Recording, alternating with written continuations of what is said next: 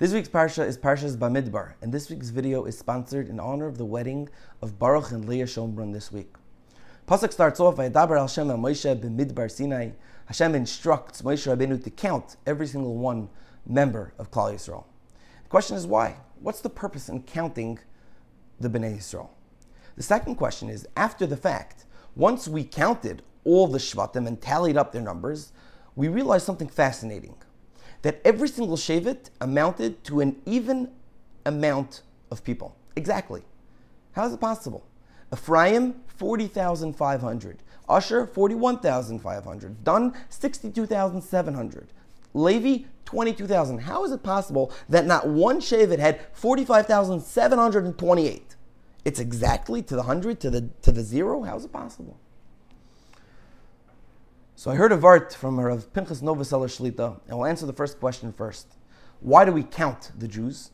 So Chazal say that if you have something valuable, you're carrying diamonds in your pocket, you keep checking to make sure they're safe, and you count them to make sure they're all there. When something is valuable, something is important, you're constantly checking them, and that's why Klal Yisrael is constantly counted.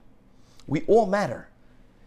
If the reason why, the reason why Parshas Bamidbar is always read the week before Shavuos is because Shavuos was all about Ish Echad B'Lev Echad. We camped Neged Hahar. We're one unit. Every single one of us matter. We are all important. So to answer the second question, how it was exactly even, I'll answer with a mashal.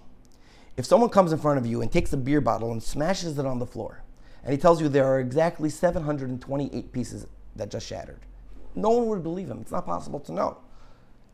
However, if that same person would come to you with a crushed beer bottle in a bag, holding it, and say, I counted it, there are 728 pieces of glass in this bag, I'm saying some people may doubt it, but most people would believe it. Why not? He had the opportunity to count it. It's very possible he's saying the truth.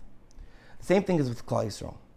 HaKadosh Baruch Hu didn't let each member of Bnei Yisrael just have children and there was no cheshbon. Hakadosh Baruch Hu wanted that there should be exactly 603,550 males between 20 and 60 in Klal Yisrael. Hashem wanted a specific number. So everyone that had a child, there was a cheshbon. You had a child because you were amounting to that number. Hashem specifically wanted that there should be 22,000 Levium, not more, not less. So when you're counting it after the fact, when you take the beer bottle and you say, here, this is the amount, I counted it, now you believe him. Why? Because it makes sense. You counted it. It happened to be there was 750 pieces, not 728. Why? Because you counted it. Same thing with Klal Yisrael.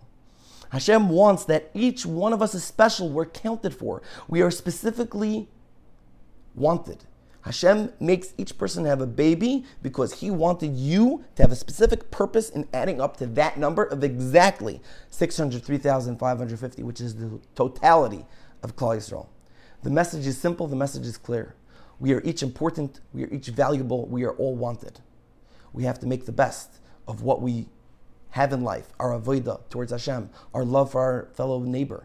Everything we do is important and valued may we be zeichet to come together and take all our valuable materials together, our, our, our abilities, our skills, our avodah, and come together for Shavuos next week im yirtzeh Hashem. And we should zeichet to receive the Torah and see the coming of Mashiach Tzidkenu Meher Amen. Have a beautiful Shabbos.